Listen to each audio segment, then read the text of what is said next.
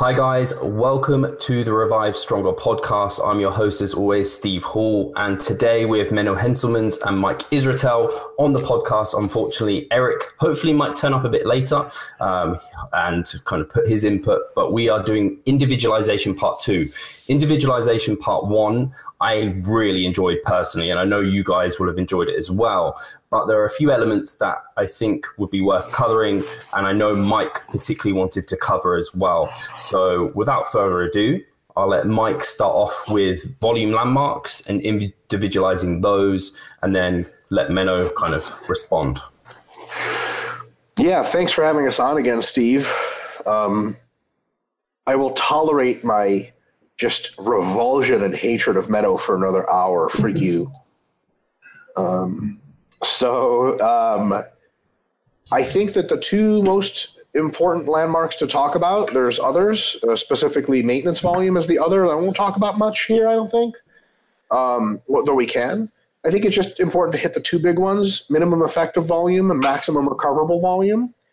And I think uh, this is especially really pertinent uh, based on the recent literature re- inclusions we've seen, like the uh, recently released 45 sets per week quad study, um, and you know the the recent resurgence of uh, the debate about exactly how much more hypertrophy does additional volume give you, so on and so forth. Because what we tend to see is, you know, they'll they'll train 40 undergraduates at a university in a particular style, usually untrained or trained, which means they have a year of training experience, which is comical. And they'll train all of them with either one or two volumes, uh, maybe three sometimes. And then they'll be like, you know, here's kind of what's going on. And people seem to be interested in taking those volumes and just sort of copying them verbatim to their routines. Um, the thing is, is uh, something that I think James Krieger likes to point out a lot is that you know those are averages, and if you zoom in onto what the people in the study, the results each individual got, there's always a normal distribution about each volume, right? So there's like almost always a guy in the five set per week group that grows more double the muscle of at least one guy in the 15 per week uh, set group. Like that's always going to happen. So uh, you zoom in on the individual level, and then because this is a talk about individualization, we have to understand the volume landmarks. They're super easy to get. Minimum effective volume is the least amount volume you can do is meaningfully progress, get bigger. Um, and then maximum recoverable is the most you can recover with regularly. So training over that is just simply some combination of unproductive and impossible. And you just gotta. it's beyond the scope of this debate to say whether you should move from one to the other over a mesocycle. I think that's a fine idea, but it's not mandatory. You can just stay in the middle and move intensity. I think that's totally fine basically like where that middle is for you it really does depend on individual differences and where someone's middle is where, where their ranges are could could be non-overlapping. Like there's some people who have a minimum effective volume of five sets per week and a maximum recoverable of 15 some other people will have a maximum recoverable of 16 or sorry a minimum effective of 16 and then a maximum recoverable of 40 so if they were training partners and they did the same workout, one person would get fucked one way or the other, right? Either one guy just have no gains, or the other guy's just chronically overreach, deload, overreach, deload, overreach, deload. So I think my sort of uh, last thing I'll say before I hand it off to Menno is find do some some semblance. You don't have to go through the formal process of finding your volume landmarks. Just start training. I would recommend doing MEV first start training just not much and see if you still make progress. Because if you do, fuck, that's awesome, right? You just found the golden ticket. And if you, you know, not making great progress, you feel like you're barely even lifting, do a bit more, do a bit more, do a bit more, and sort of over the months and maybe even longer, push up your volume uh, to a place where you kind of feel like, okay, this is unsustainable, sort of MRV ish. And then you kind of have an understanding of where your ranges are, and it is per muscle group. Um, and then you know, and then you don't have to fucking do any kind of idiocy. Like if someone invited me, I know my MRV for back is like r- roughly 16 to 18 compound sets, you know, per week. If someone's like, hey, you want to do this workout, just 30 sets for back? I would just outright be like, no, that's fucking stupid for me, right? Or someone's like, hey, you get great growth doing five sets per week for back, I'd just be like, yeah, this, this is false, right? So if you find your own landmarks, you can spare all of the bullshit and of cookie cutter programs uh, and and really just give yourself the best advantage and save yourself from a lot of injury and, and unfortunate things down the road. Brilliant. And I guess, yeah, Menno, have you seen very similar things in regards to volume landmarks where they're quite different for different individuals and kind of there are people off the bell curve of that average? Definitely. Um, also, gender differences. You know, some differences are systemic. Like uh, I think in the last um, podcast we also talked about women generally having like a couple sets at least uh, higher volume tolerance than men. Uh, but some are just they're not random, but we cannot observe them, so they seem random to us, and that they're just you know how many satellite cells someone has. Uh, we have no ID, so um, unless you've done a biopsy in every muscle you have, then you don't know, and you just have to experiment to find out. And I think the, the two most uh, pertinent studies on this, not sure if we covered them last time, are the, the Beaven study and uh, Koglu et al. And they basically found uh, the same thing. Koglu et al. found that um, both how many reps per set you tolerate best and the set volume depend on your ACE genotype. Uh, which is it correlates a lot with um, um, how many fast twitch muscle fibers you have. So if you're, um, they found roughly because it was uh, a bit limited by statistical power, but there was a strong trend that if you had more like um, sprinter type uh, genes, then you didn't really benefit from the increase uh, in sets, uh, but you did benefit a lot from higher intensities. Whereas if you had more the endurance genes, then you did benefit from extra sets and actually uh, they seem to respond better to the higher amounts of reps per set. Um, so it's it's both volume and maybe even you know how many reps per do if you're you're better suited towards more endurance or strength. And the uh, Beaven study was in rugby players, and that's that's one of the my favorite studies of all time probably. And that they put people, uh, they first did a test workout, which was like traditional power workout three sets of five at 70% or something like that. Uh, strength workout, which was like three sets of five at 85%. And hypertrophy workout, which was like four sets of 10 at 70%. Something along that. I don't know the exact details. But uh, they first did a test workout and then interestingly tested their salivary testosterone response to see uh, which workout they had the highest amount of uh, testosterone production to and the lowest. So the people that had the, uh, they then divided the people, the rugby players, into their uh, the workout that they responded the best to or the worst, and then they crossed them over, so they cross over design to the other one. And they found that when you put people on the, the best workout, which actually varied a lot per individual, uh, most people respond best to the hypertrophy workout. Um, they gain more mass and more strength. They didn't measure muscle mass, unfortunately, but just body mass and uh, strength. And when they put them on the worst workout, most of them just maintained, some even regressed. And wow. if you look at the uh, chart of where people respond best, it's actually pretty amazing in that you know most people respond best to the hypertrophy and the strength workouts, but some people actually respond the best to the, power workouts or the endurance workouts, and they also gain more strength and you know based on body mass at least more muscle with the power or the endurance workout than the strength for the hypertrophy workout. And that's just crazy. Which, I mean, I've, I've never seen anyone that responded well in terms of hypertrophy to power work. There's just never. So uh, I think, I'm not sure if there's really anything there other than maybe that these people just have a very, very low volume tolerance. And they were probably doing other work on top of that. I think they were in season, not quite sure. But um, um, I think it's more volume tolerance. So, you know, based on the study, I wouldn't put anyone on a power workout because um, um, other than the, the super, super odds freak genetic outlier, I don't think that will work for anyone, but it's just crazy to see uh, how big the inter-individual variability can be, you know, even in scientific research. Brilliant. And when we're thinking about these elements and we're talking about kind of minimum effective volume, that's probably a good place to start, assess your recovery and how your performance is going, and maybe move forward from there rather than starting with too much. I think something that I think would be brilliant for you guys to cover is there's I, I no doubt lots of people who are doing far too much and they're kind of worried to scale back. Um, I don't know if one of you would particularly like to cover this scenario in which someone is doing lots and lots of volume and it's not productive. It's probably over their MRV and they're actually doing lots of junk volume. I mean, I can start with that if you'd like. Uh, the number one fear I've heard reported by those folks is I feel like if I scale back, I'll lose muscle. So I'm going to address that from a couple of perspectives. First of all, if you're overworking and you reduce the volume of work, within a week, your like glycogen will reload if you change nothing, and you'll feel the biggest you've ever been. Second of all, your fatigue will fall off, and you'll be the strongest you've ever been.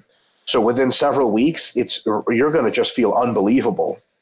Secondly, we know quite well from converging lines of evidence that unless you are a rank beginner, and then for sure you shouldn't be doing 30 sets per week or whatever, um, maintenance volume is almost always and everywhere much lower than maximum recoverable volume. Something like, man, a third is what I've seen with most people that I've worked with, um, and that's charitable. So, you know, if your MRV is 18 sets per week, your maintenance volume might be six sets per week, especially if you modulate intensity appropriately. So when people say I'm going to lose mass if I cut my volume, motherfucker, you're going to have to cut your volume to less than a third. No one's saying that. We're saying maybe, I don't know, man, what do you think? Cut it by half and see where it goes. Almost certainly you won't bush, go below your maintenance volume. And uh, here's another just last final thought from the from the the, the, the great wisdom of Greg Nuckols and all of his uh, sort of summaries. Regaining previously gained musculature is profoundly easy. So if we really fuck you up, you can just go back to these retarded volumes and all of a sudden you're huge again. So it's just kind of like a training break. The best athletes in the world, Eastern Europeans, Chinese, so on and so forth, take months per year off or in low volume training phases and come back to win the Olympics. So this idea that you're going to like go from 20 sets a week down to like 15 and like you look in the mirror and all of a sudden you're like falling off your gaunt face you look like a fucking cancer patient is utter total reverse logic nonsense Menno. definitely i think uh, especially for people that are um, doing that much volume and i think a lot of people you're talking about like um, people are probably prone to obsession in terms of uh, how badly they want to train and you know if they're going to miss a workout it's the end of the world uh, the risk of overtraining and uh, losing muscle simply because you're exceeding your recovery capacity and you're breaking down more muscle than you you can rebuild is probably actually greater than the risk of losing muscle when you're decreasing the volume. Especially because these people also often don't really do light training. So even if they're only doing a couple sets, that it's probably only a matter of gaining less. If you're uh, maintenance, like a third is indeed, as you said, charitable. I think in my experience, maintenance is two two full body workouts per week. That that suffices for for most people, I think. And three is definitely already on the point where you can gain. So I think for many people, maintenance is, is extremely easy, and uh, the risk of not gaining at all that uh, or losing muscle mass that only happens if you take um, complete uh, time off completely from workout, from working out. Perfect. And I think. Yeah. Oh, sorry, Mike.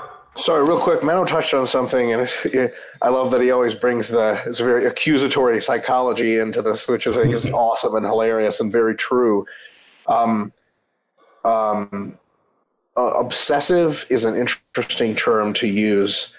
I think some people need exercise for a sort of catharsis, like they need it to sublimate other shit.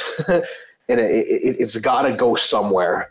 And if they don't train a lot and beat the shit out of themselves, they don't feel normal. And I say that because I'm one of those people. I just happen to add, you know, jujitsu as a hobby to fill that void in my life. But I can totally sympathize with it.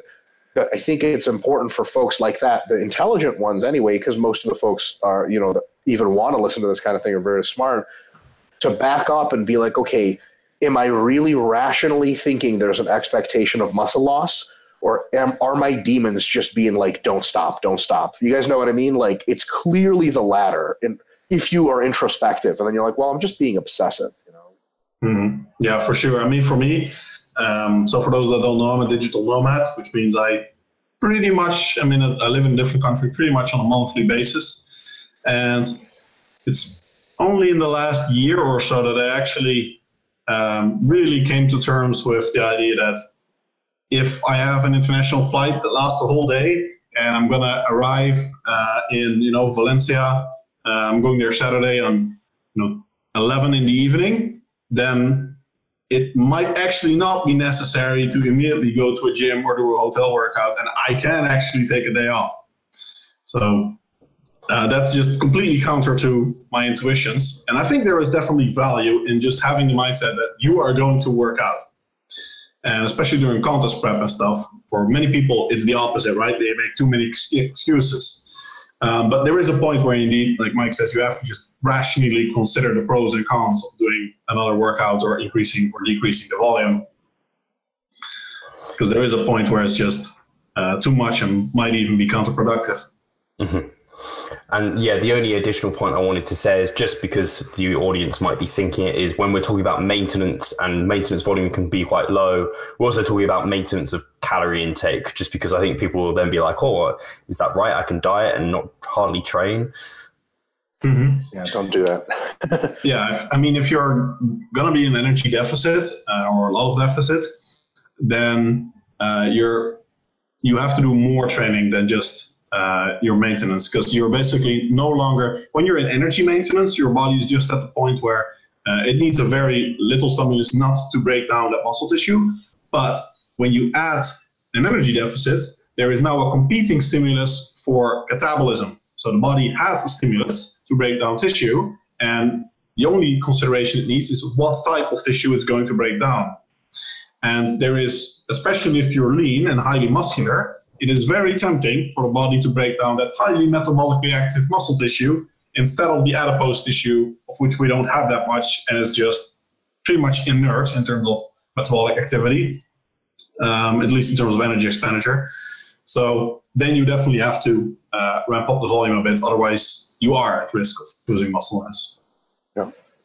Great. And I think, I don't know if many of you want to continue to talk about frequency um, and individualizing that to a certain well, to anyone. mm-hmm. Sure.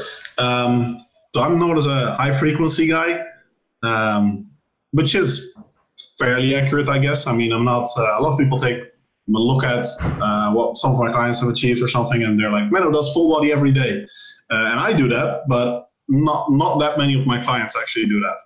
So um, I use high frequency programming in some kinds that I think can tolerate it. And I think by far the best gauge of uh, if you want to do a high frequency program is how much volume do you have? So you pretty much have a volume tolerance, your MRV, and then you're looking at how are you going to distribute that across the week. And if your MRV is like 50 sets, then I think you're going to have a very hard time fitting that in with any quality on Monday. So in that case, for 50 sets, then and you have seven training days, then I think uh, I would probably put almost anyone on full body training because you're talking about seven sets per day even then, and that's pretty hardcore. So uh, I just don't see any way of fitting that volume in with any good quality in any other setup. But if your MRV is like 15 sets and that person is doing three workouts per week and has a very hard time fitting in a fourth one due to work or logistics or whatever, then probably just stick with three workouts. So uh, that the first consideration is definitely volume, and I think frequency there aren't really that many other considerations than volume. I think many things actually um, affect volume, and by that also affect uh, the optimal training frequency, or just the, the practical distribution of that volume over time, which is what frequency is. And I think there isn't really something that makes someone respond that much better to a given frequency given a certain volume. So, Mike, I don't know if you, you've got a bit of a different perspective, I believe, to frequency, a bit more than just divvying up volume, I think.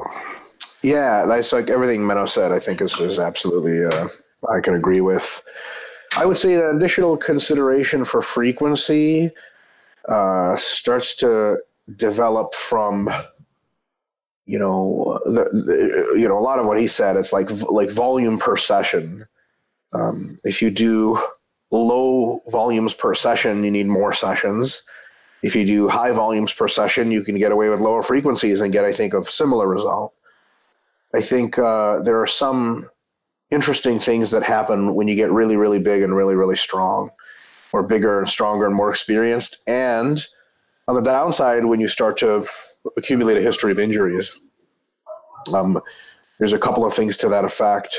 One is I think uh, as you get all of those things, it can take you take a while to warm up, longer than normal, and um, once you're warm, you're fucking golden.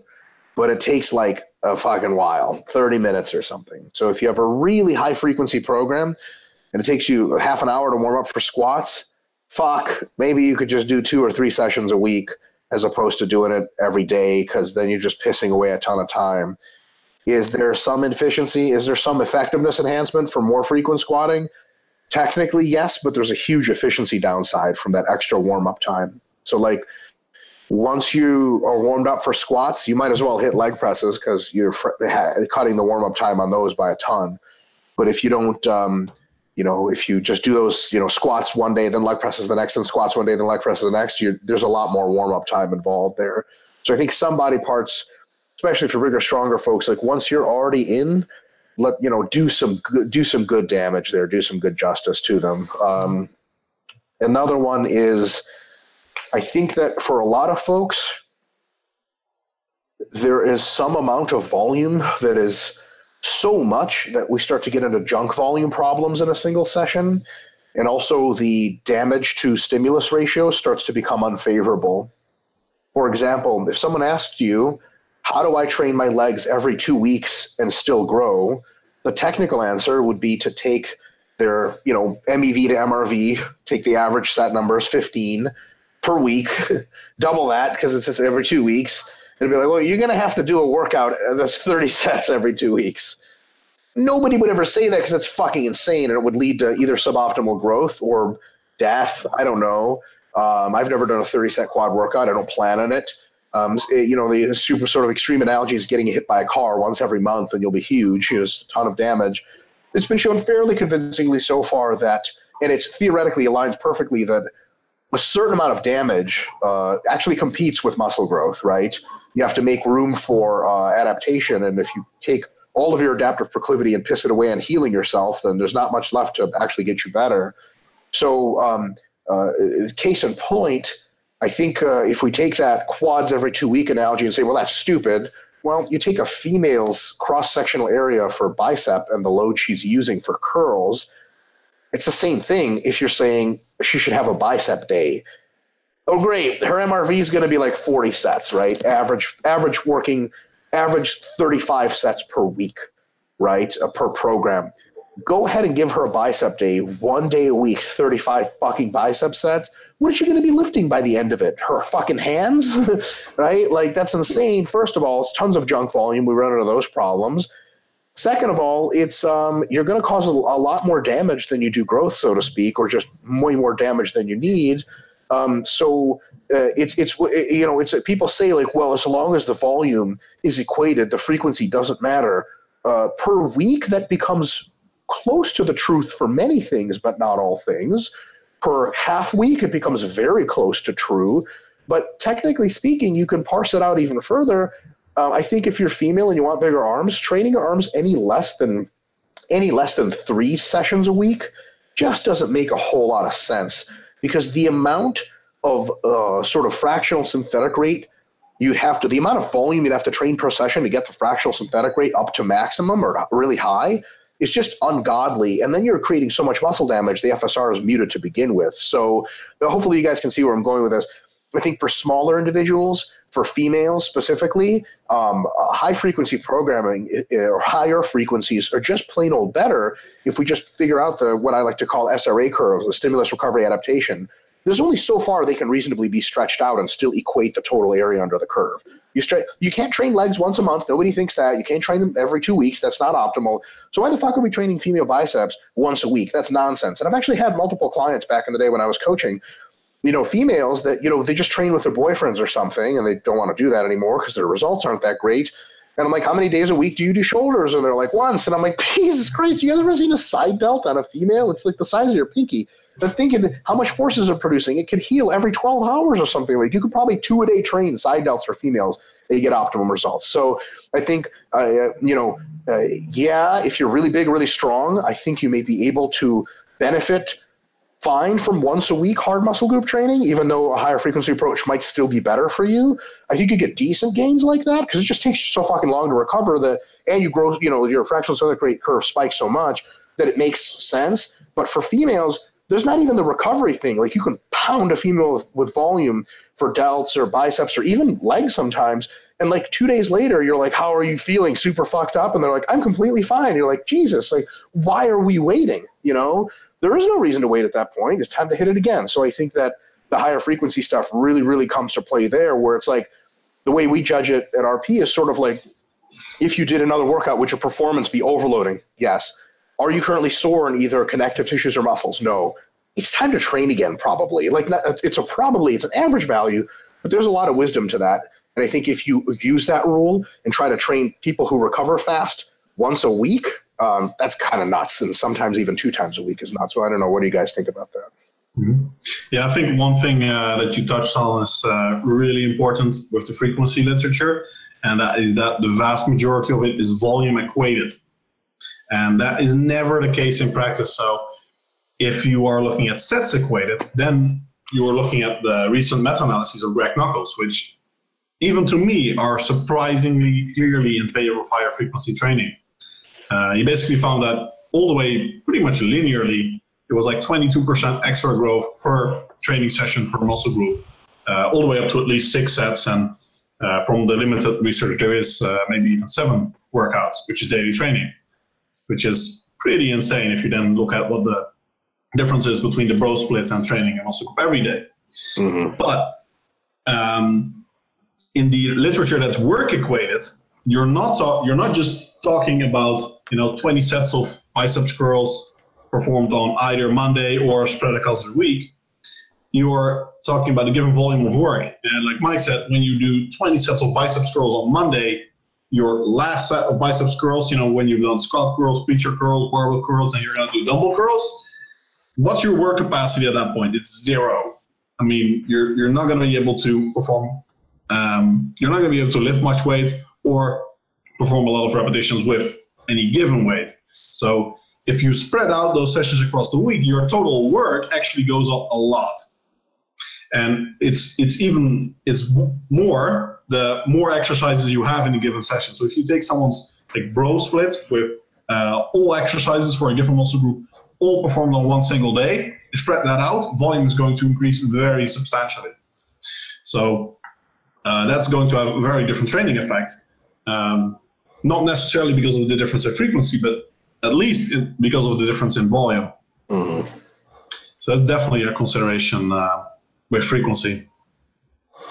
The only question I have uh, to this is uh, are we in agreement that there's a minimum effective volume then for the week, or is there potentially any kind of avenues for minimum effective for a given muscle group for a session? Um, is there a certain amount of disruption or volume you need to do in one workout for it to be like an actual workout? I definitely think in more advanced uh, folks, the latter is a realistic thing. I think for a lot of beginners, the the latter is not a realistic thing, a minimum effective training session, because one set is minimum effective for very, very many people. But if you were to look at it this way, if your minimum effective volume is, let's say, 14 sets a week on something, which is not unreasonable for folks that have been training a very long time, if you train one set per session, seven days a week, there's no way around that. You're just not going to be able to hit it. Um, if you train two, you're going to be able to hit it. Um, so basically, the, the the weekly volume ends up being so low that it's just maintenance volume. Like you just need to do more shit, and it doesn't even matter how you split it up at that point. It's just the, the fact that it's not enough. So by that avenue, a minimum effective volume per session is definitely reality. Just by that avenue, there's some potential other avenues. Here's one. Um, when we're looking at the causative factors for muscle growth, it's been made pretty clear that cell swelling is definitely one of them. Um, and uh, that you know the pump, so to speak, right? The thing is, a beginner athletes can get a really good pump from a set, two sets. A lot of more advanced athletes don't get their best pumps until multiple sets into a program. So I think there uh, that can play into the hypertrophy equation. And even if you equate for tension over the course of the week, I think the degree of pumpedness you get uh, can play a role.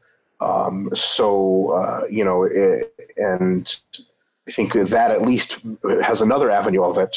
Um, another one is the following: with more advanced athletes, especially, you get a cross set potentiating effect, where one set you lift and it feels good and stuff like that. Mind muscle connection's decent. We know mind muscle connection probably plays a role in hypertrophy to some small extent. Um, and the volume load's good. And if you went back and rested and came back again, it would be good performance. Um, I think there is an effect where if you do like two or three sets per session per muscle group, that uh, it, it, actually goes better every single set. Every set is more stimulative. Um, and because fatigue has an influence on fiber recruitment, the more fatigued you become, the more fibers are recruited uh, that are more fast twitch, large motor unit. I think what ends up happening is like on if you do one set of bench, you, and it's two failure. Let's say it's just all all the sets are to failure. Just keep things simple. Um, you end up recruiting the faster twitch fibers towards the end, which is good. But then the total amount of recruitment time, the total amount of damage or whatever, if you forget damage, stimulus that they're receiving is like, eh, it's not that great. If you do that for three sets, it starts to become really good, not because there's just three more sets, but because the, the, the muscles are that much more fatigued and the faster twitch fibers have to kick in that much earlier. So basically, if you bias your training to a super duper high frequency, you end up loading your connective tissues a lot. You, you put a shitload of weight on the bar, but from a pure hypertrophy standpoint, of that Borge myoreps kind of situation where you intentionally make yourself tired, so to speak, so you can get more juice out of the muscles. I mean, no one's advocating that for getting strong as possible. You strong, you rest, right? But on the other hand, there's that factor, and I think the the more volume load situation uh, for beginners and intermediates cancels out all those benefits pretty much. But I think as you get really, really advanced, I think some of them become a little bit more prominent to where I could see basically making an argument that if someone was like, you know, 100 kilos, super strong, lean, um, uh, having them train something like their back uh, or their chest or their quads um, any more than like four sessions a week, each session either becomes very pulsatile, like some sessions are very hard, some are very not hard, which begs the question of why do you even have the easy one at all? Um, or all the sessions tend to just be like, eh, like you asked them, how are the pumps? They're like, eh, you know, how's your muscle activation? Like, eh, like I feel like I'm warming up and then I kind of do stuff and then I have to leave. Um, am I confident that that is exactly the way it works? No, um, but um, I'm confident that that accounts for uh, much of the variance that we see in real world programming versus theoretical programming, and, and probably why a lot of bodybuilders stick to the lower frequency range when they're jacked. The problem is when everyone does that, uh, you know, they always do low frequency. They get shitty, shitty, shitty results, and the results sort of kind of get better as they get uh, bigger and stronger to that freaky end.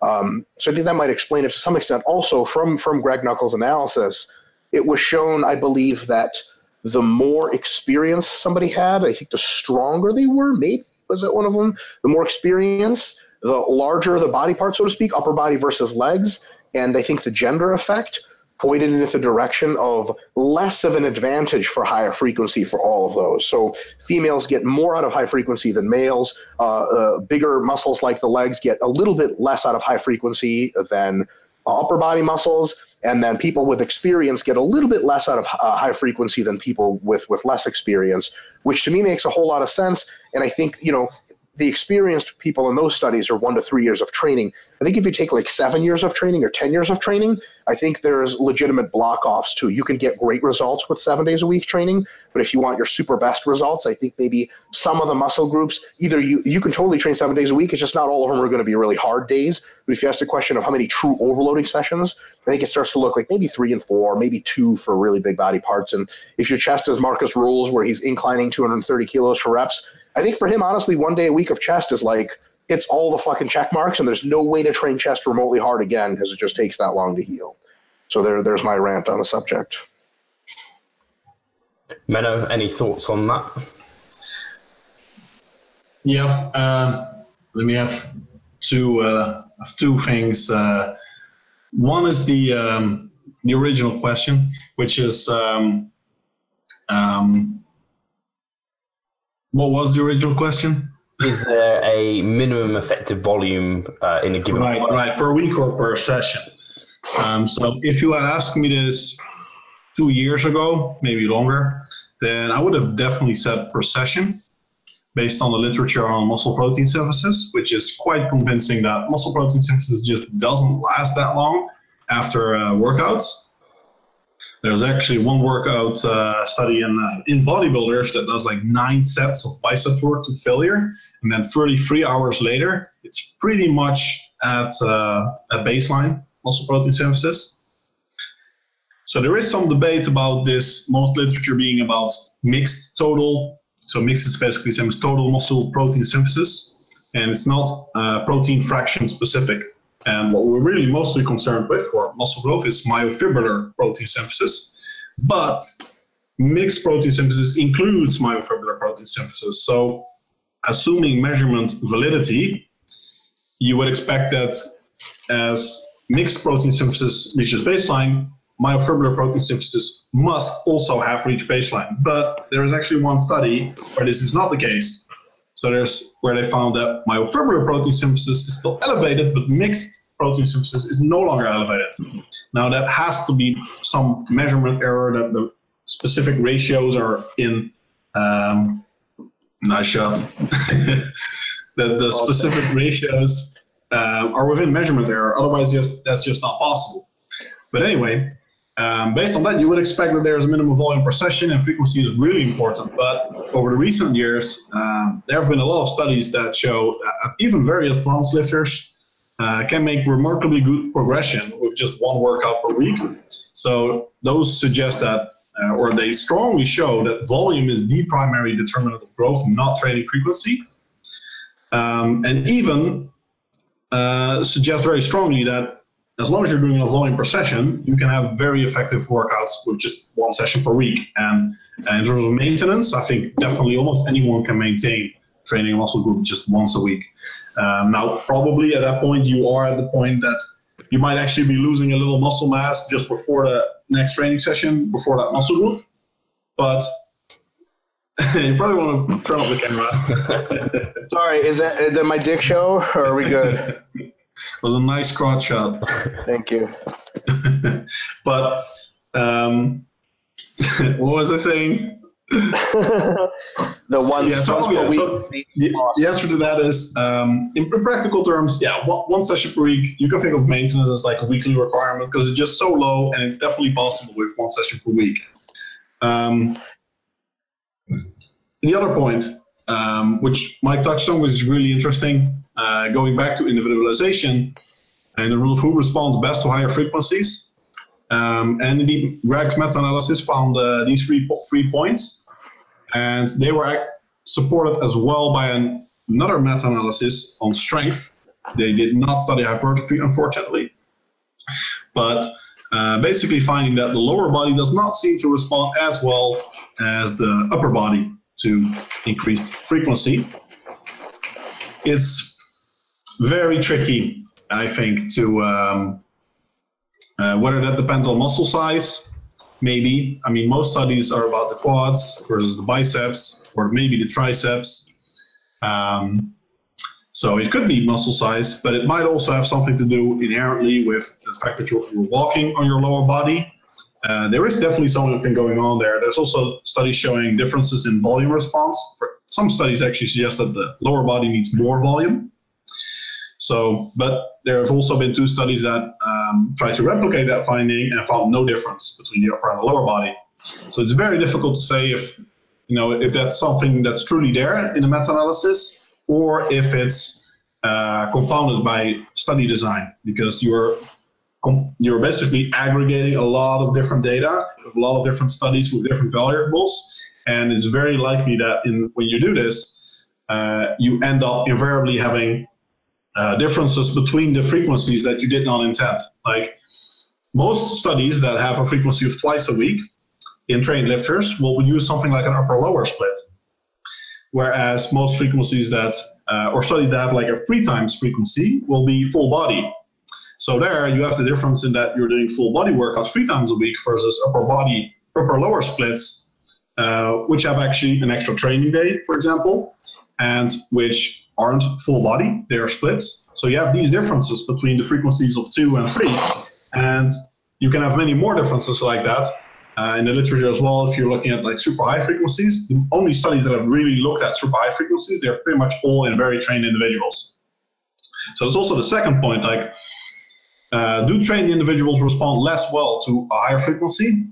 Um, theoretically, you would expect that trained individuals respond better, I think, because they have a shorter anabolic window, less uh, the duration of muscle protein synthesis is shorter than in untrained individuals. They recover faster, they don't uh, suffer as much muscle damage, and um, they recover from metabolic stress better.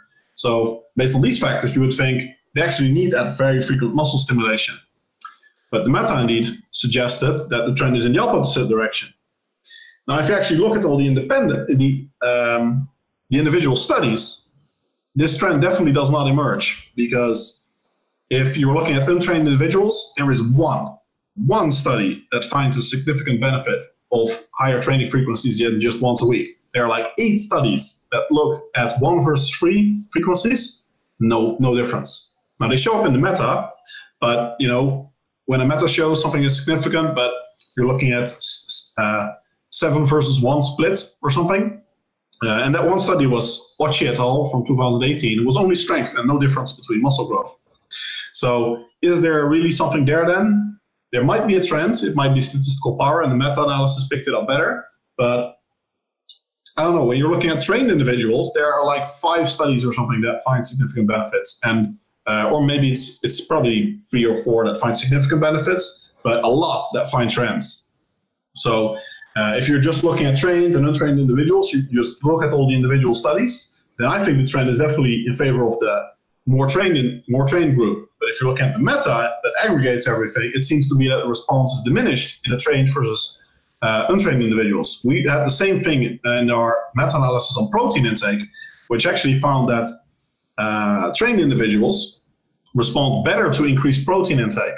Now, theoretically, you would expect that they respond more poorly because they have less protein breakdown and less protein synthesis. And several studies have indeed found that protein needs decrease along with training age. So there, we also have this uh, discrepancy in results, and that the meta suggests as you get more advanced, you need more protein, but the individual literature and the mechanistic literature that actually looks at cause and effect suggests that over time your protein needs decrease somewhat at least. So uh, I'm very skeptical of placing too much um, faith in these specific findings of the meta. Um, and that there might not be anything there, and that there is contrasting um, literature. The one on gender, though, there is gender is pretty much uncontested. I think uh, pretty much every all the literature points in the direction of women just tolerating more volume, more frequency, uh, shorter rest periods, more everything, pretty much. Except more intensity, intensity. too. Well, well they can they can survive more intensity and not necessarily benefit from it, but the any intensity that a woman can survive, relative intensity, a, a male will uh, may, may not survive. Uh, whether or not they benefit more is a little bit up for grabs. Right. Yeah. So it's um, more stress, pretty much, from the intensity. Mm-hmm.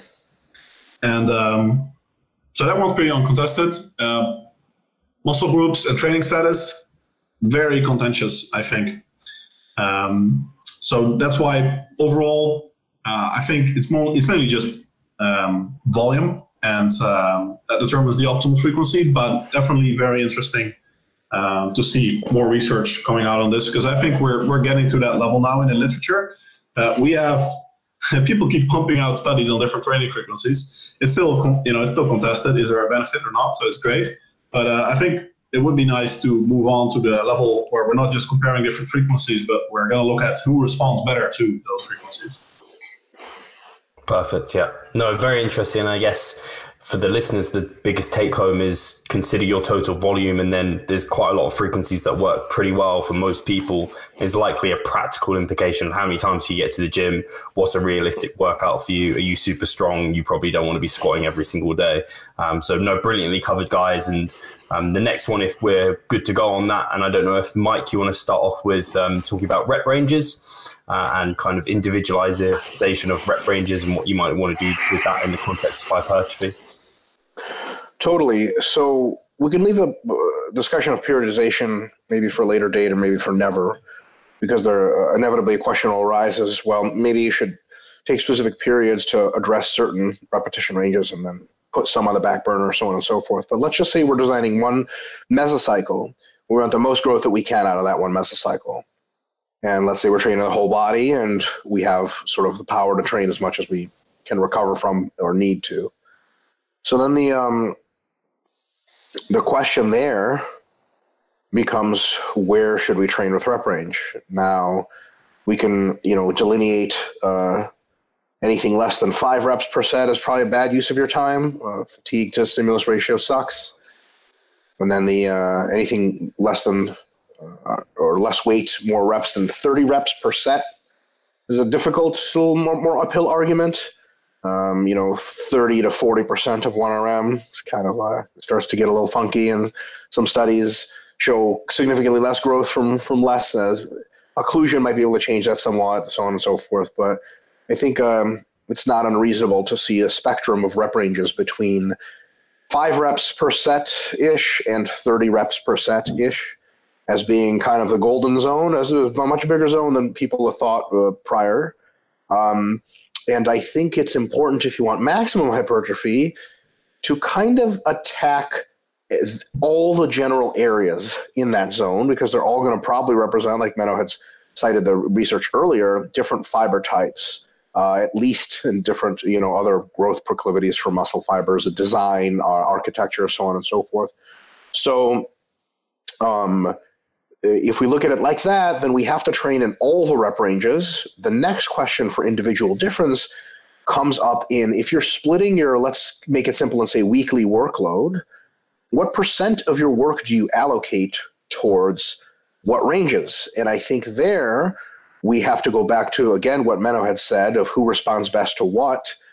And I think I would like to hear Menno's um, thoughts on how to determine that more from, from uh, data and from measurement uh, I would like to sub, uh, sort of put forward a real world bullshit educated guess guide as to how to do this in in training. It's not the way to do it; it's just one. I'll say this: if you are training for hypertrophy, there's only for hypertrophy. If you are training a muscle with very heavy weights or certain weights that you consider heavy, closer to the five rep range, but doesn't necessarily have to be that low and you're feeling like your joints hurt, your sort of tendons hurt, you feel like the move is an act of like, I'm just trying not to get killed. And after the set, or even multiple sets, people are like, hey, how did that feel? Like, I don't know, I didn't die, so that was good. It was painful and uncomfortable. And they're like, do you feel it in the muscle? And you're like, dude, I don't even know. I don't. No pump, nothing and the only thing that happens is like the next day you wake up in bed and it's not that meaty soreness in the belly of the muscle. It's like a peripheral pain of like ow ow ow like i can't get out of bed. My joints hurt. That's probably too heavy for that muscle to hypertrophy much. On the other hand if you are doing on the higher end of repetitions and you feel like you're just moving weight around and instead of getting a good pump and getting a feel in the muscle, you just feel tired. And the more sets you do, the more tired you feel. That might be for that muscle um, not the most productive way to train. So I would say that that leaves us with ranges where you should do most of your training that give you a, a, a really good pump, at least some kind of feel, and a sensation, a mind muscle connection that you're actually doing something with that muscle and it's getting a hit. It's something that you know we can describe in verbal terms, but people kind of know. Like you show someone how to high bar deep squat for the first time, and maybe doing half squats sumo, and they're like, I can never feel my quads. You do a set of twelve on the high bar, and you look at them, you're like, What do you think? They're like, Fuck. Be like, do you feel the quads? And you're asking it rhetorically, and you're like, dude, fuck off. I am not. I don't even know what's going on. Like, hell yeah. Like it's all like all of my life sins just went straight to my quads and I'm paying for them now. Right. And it's not the knees, it's not the hips, it's the quads. So that's kind of like a real layman's way of being like, what's a productive way for me to do this. Let me give you just a quick example, and I'll let uh, uh, Menno in on this. So, uh, for me, my hamstrings tend to be probably more fast twitch than not. If I do sets, um, expect, like leg curls, there's a little bit of exception because it actually doesn't take a lot of time to do a leg curl. Um, so my faster twitch fibers can still get a lot of the work done even with higher reps. But like with good mornings or stiff legged deadlifts, great exercises, by the way. If I do sets of like 14 or 15 or something, I just feel tired. I don't get super sore from that. Um, not a big pump in the hamstrings, not a feel. I'm just like, ah. If I do sets of four, I'm like, oh, everything hurts and I can't get fucking connected to shit. I don't even know what I'm training. I think my tendons. But if I do like sets of six to, to 10, it's beautiful. Like I'm just all hamstring all the time. It feels great. Does that mean that I can only train hamstrings in sets of six to 10? No. I think that if I'm trying to get, again, in one mesocycle, optimal hypertrophy, I think I can start the workout or the uh, within the week, do a little bit of my work in the five to seven rep range, maybe like even as little as a set or two. Maybe 60 to 70% of my work in that 6 to 12 range or whatever that's real productive for me. And maybe a couple of drop sets at some point maybe 20 or 30% of the work maybe less in the higher rep ranges 15 20 and maybe leave the 30 shit out completely or do like one set of that so there's going to be a distribution and uh, uh, kind of like a normalized curve among your best rep ranges. And for some people, that curve will be flatter. For some people, it'll be more spiky. But I think that's how you should basically figure out what to train um, if you're just going by feel. But I think for the physiological realities that reflect that, I think Menno has a whole lot more uh, insightful shit to say. And maybe he can correct me on anything I said. Yeah, I think uh, I use uh, uh, two factors that I think are at the, the center of this. Are, uh, one is the difference in strain on connective versus muscular tissue. So, uh, like you said, if you're doing very heavy weights in general, um, as you go higher in intensity and lower in, or higher in repetitions and lower in intensity, so you're doing, say, sets of 30 and sets of sets of five, uh, this greatly decreases the strain on connective tissues, notably your tendons. And um, it, the strain on muscle fibers is still very high as long as you're taking the set close to failure. So, uh, in general, with the higher in reps you go, uh, the more you alleviate the stress on your tendons uh, while preserving stress for muscle growth. So, definitely for rehab and prehab, uh, that's very uh, important. And prehab is when you're an advanced trainee and you are pushing your volume up to the limits of what your body can tolerate, you're pretty much prehabbing nonstop. Um, I think that is one of the most underrated aspects of being an advanced trainee uh, is that you're always pushing up against the boundary of injury uh, if you're not careful. So um, there's definitely a big argument there to uh, use more um, higher rep work if you're doing a lot of volume and leave the, um, the, the, high intensity work bit for uh, when it's really necessary uh, and do pretty much the minimum you need to uh, have good strength development because you, you do need progressive overload and strength development probably. Um, if you're not gaining any strength anymore, you're you can be rest assured that you're probably also, or you can actually rest assured that you're also not gaining any muscle mass. So you can gain strength but no muscle mass, but because of neural adaptations. But when you're not getting any strength, you are almost certainly not gaining any muscle mass. Uh, the, the, only possible way uh, that would be possible if you somehow had negative neural adaptations, but that's pretty much impossible if you are performing the movements that you are testing. Um, so that's one consideration. The other consideration is um, inherently differences in muscle architecture, like muscle fiber type, uh, which I became known for as the you know, my muscle specific hypertrophy method. Um, a lot of people have wrongly interpreted, and that I resp- I um, use higher or lower reps for certain muscle groups. But uh, I've never actually just used arbitrary numbers. I have always used an intensity system. So rather than prescribe say, sets of eight, I will prescribe an intensity of 80% and a proximity to failure. And I think the nice thing there, most research actually does this as well, but many coaches don't, is that you are uh, auto-regulating the volume based on uh, that person's or that muscle's, more specifically, uh, strength.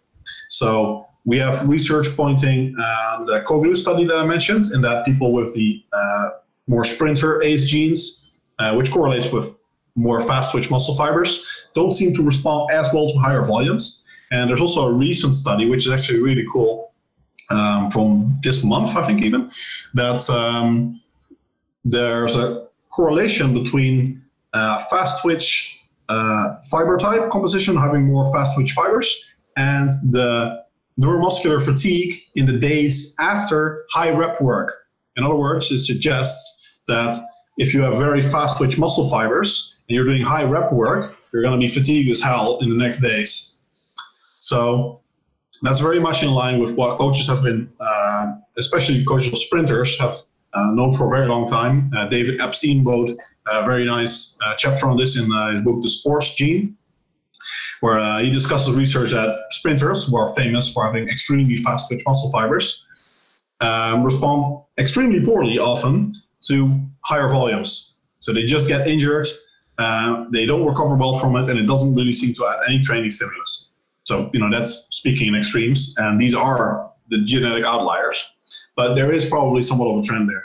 And I think there are many more factors, not just muscle fiber type. Muscle fiber type is just the one we know uh, most of. You know, uh, capillary density. Some research suggests that capillary density is actually more um, influential in determining how many reps you can do at a given intensity. Yeah. Capillary density relates to fiber type incredibly well, just to point that out.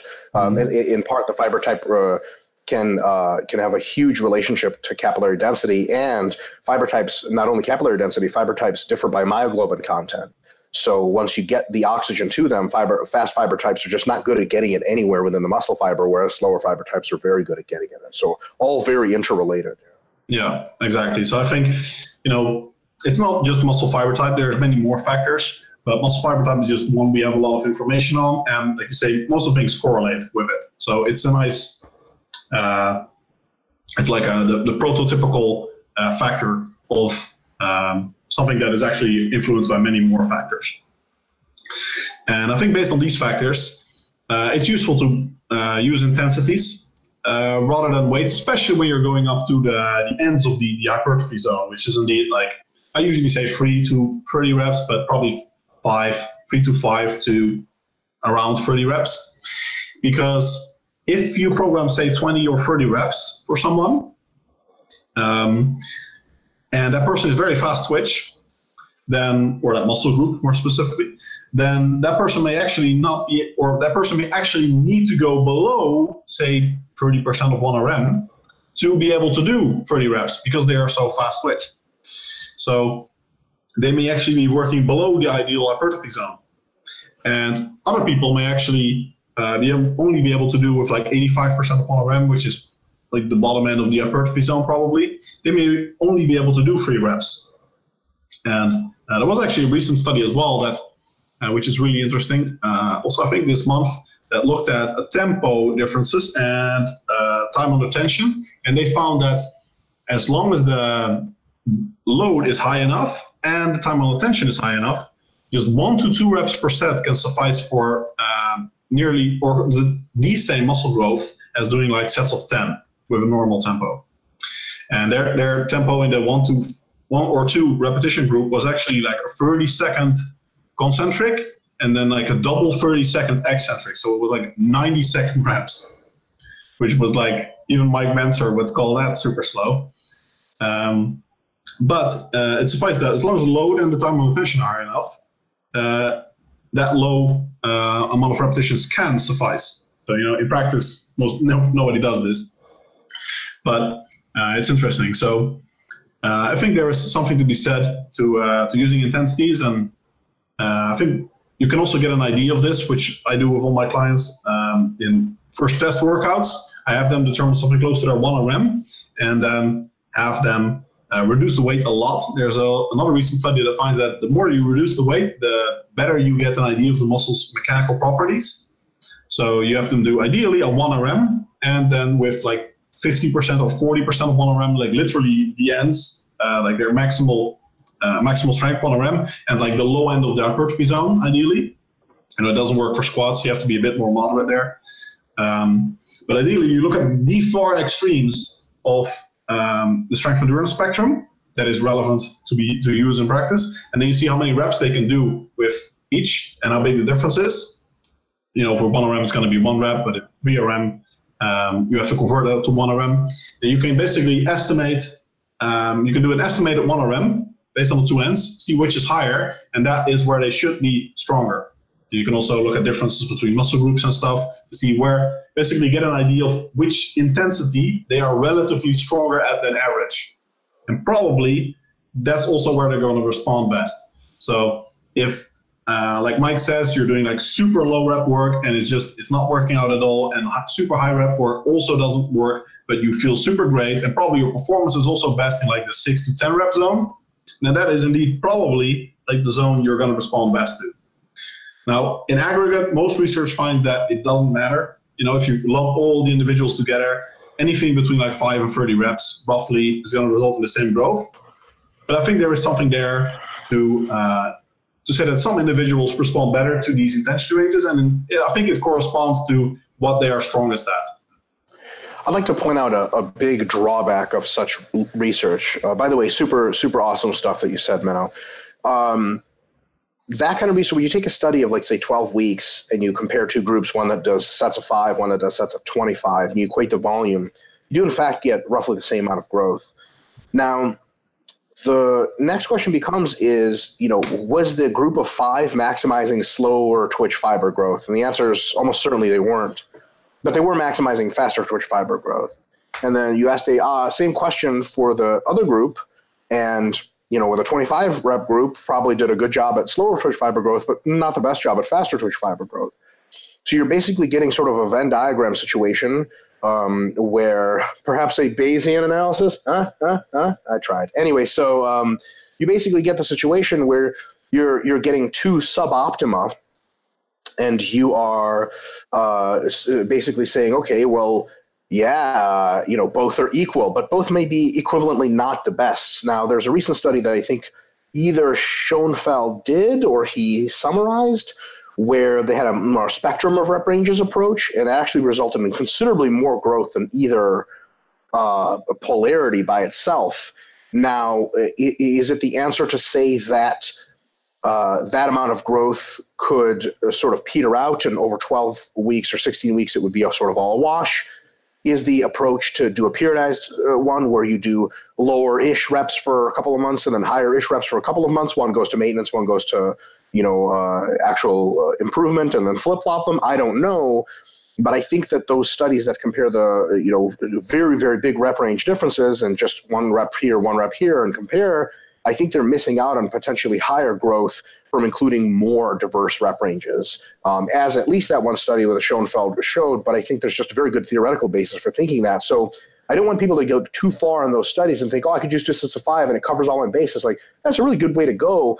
But I think doing both, whether you do them both split by two or three months, or whether you do them in the same session or the same week, I think some justice to those broader intensity ranges is good, which why I kind of describe sort of the the distribution. Like most of your work should occur to where your muscles are best performing, fiber type, so on. But I think some spreading out of the work to the shit you don't even like to do is good just to dot the I's and T's. I think that specifically benefits people who are more advanced. Like if you're an advanced bodybuilder and you want to be on stage, I think you know who gives a shit if you grow these little slow twitch muscle fibers and add like 2% total to your appearance well you do because 2% can be the difference in first place and fifth place so so I think there's still a really good uh, description there, you know, uh, for that sort of thing. What do you guys think about that?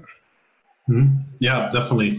I mean, the the individual literature on like the effect of training intensity on muscle fiber type specific growth is uh, very very conflicted. Think there was early Russian research which was quite clear that uh, said like if you do super high reps, you're going to grow the type one fibers more. If you're going to do super low rep work, you're going to grow the type two fibers more. Um, many individual studies, uh, Western studies, have not found this. Like even like high rep work, and have done biopsies, like type one and two fibers get the same growth.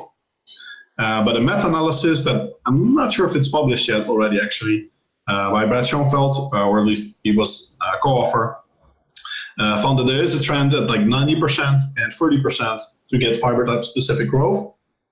So um, there's there's definitely uh, an argument there for uh, periodization of uh, rep ranges and uh, undulating or at least, an inclu- at least an inclusion of all of them. However, you go about including them, you Mhm. could undulate them through the week. You do them in the same workout.